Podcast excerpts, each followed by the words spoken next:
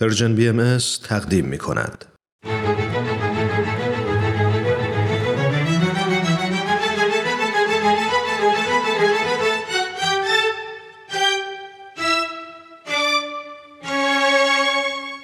قصه ها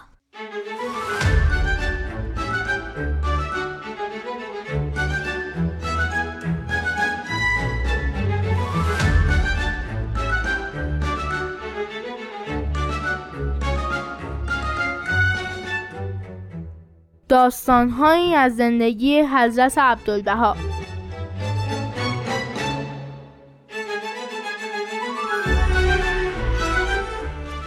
قسمت دوم لوی گرگوری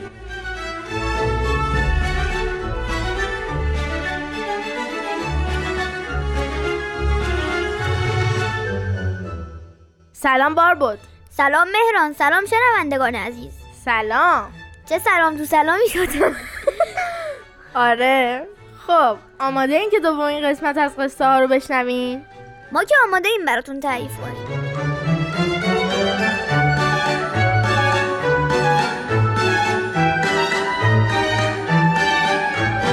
یک بار حضرت عبدالبها زمانی که در آمریکا بودن در تالار کلیسای دانشگاهی به اسم هوارد در کنار لوی گرگوری سیاهوس تازه بهایی شده ایستاده بودند.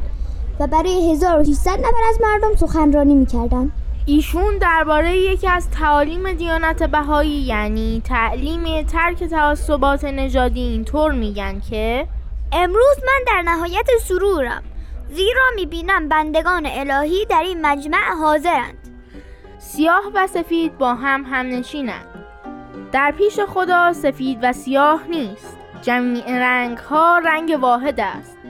و آن رنگ عبودیت الهی است. بو و رنگ حکمی ندارد قلب حکم دارد. اگر قلب پاک است سفید یا سیاه هیچ رنگی ضرر نرساند.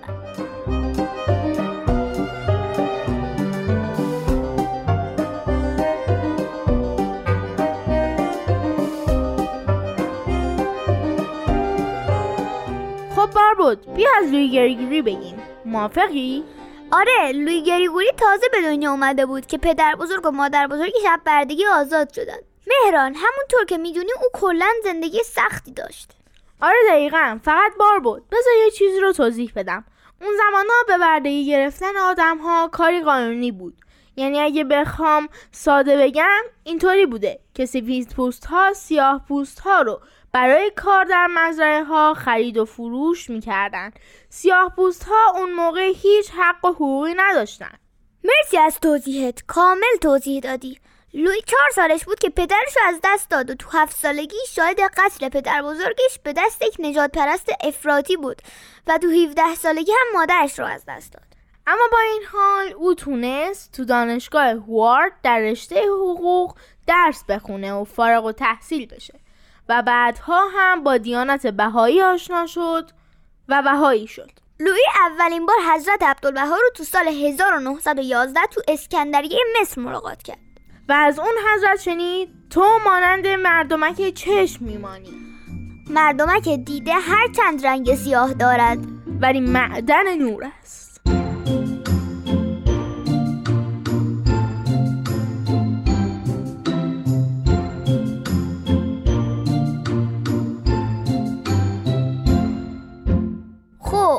برگردیم و به ادامه قصه بپردازیم.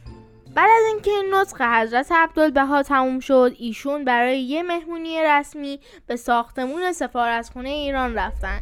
و از دوی هم خواستن که او هم به سفارتخونه بیاد تا با هم گفتگو کنند گفتگوی این دو تا موقعی سر غذا طول کشید و بعد حضرت عبدالبها بلند شدن و به همراه سایرین به سمت اتاق غذاخوری رفتن. اما طبق قانون سیاها اجازه نداشتن سر این میز با سفید پوست ها بشینن و غذا بخورن. پس لویی بدون سر و صدا از سفارتخونه ایران خارج شد.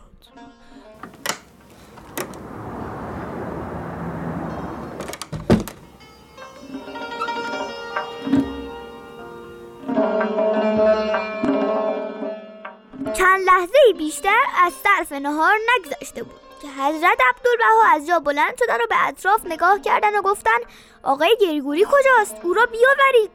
مهمانان تعجب کردند. امکان نداشت حضرت عبدالبها از قوانین بیخبر بوده باشند. ولی درخواست ایشون اونقدر محکم و قاطع بود که یک نفر خیلی سریع به دنبال گریگوری رفت و او رو با خودش آورد. در همین حین حضرت عبدالبها تنظیمات میز رو به هم زدند و حاضرین جمعتر نشستند و یک صندلی همراه با بشقاب و قاشق چنگال اضافه شد تا لویی در سمت راست حضرت عبدالبها بشینه.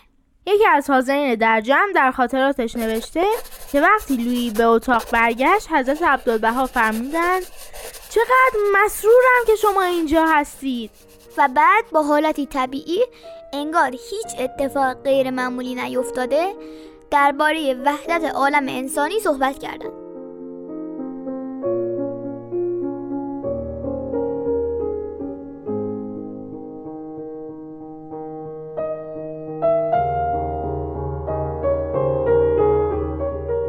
خب شنوندگان عزیز این قسمت از قصه ها هم تموم شد. قسمت سوم هفته بعد همین ساعت پخش میشه. تا اون موقع خدا حافظ خدا نگهدار.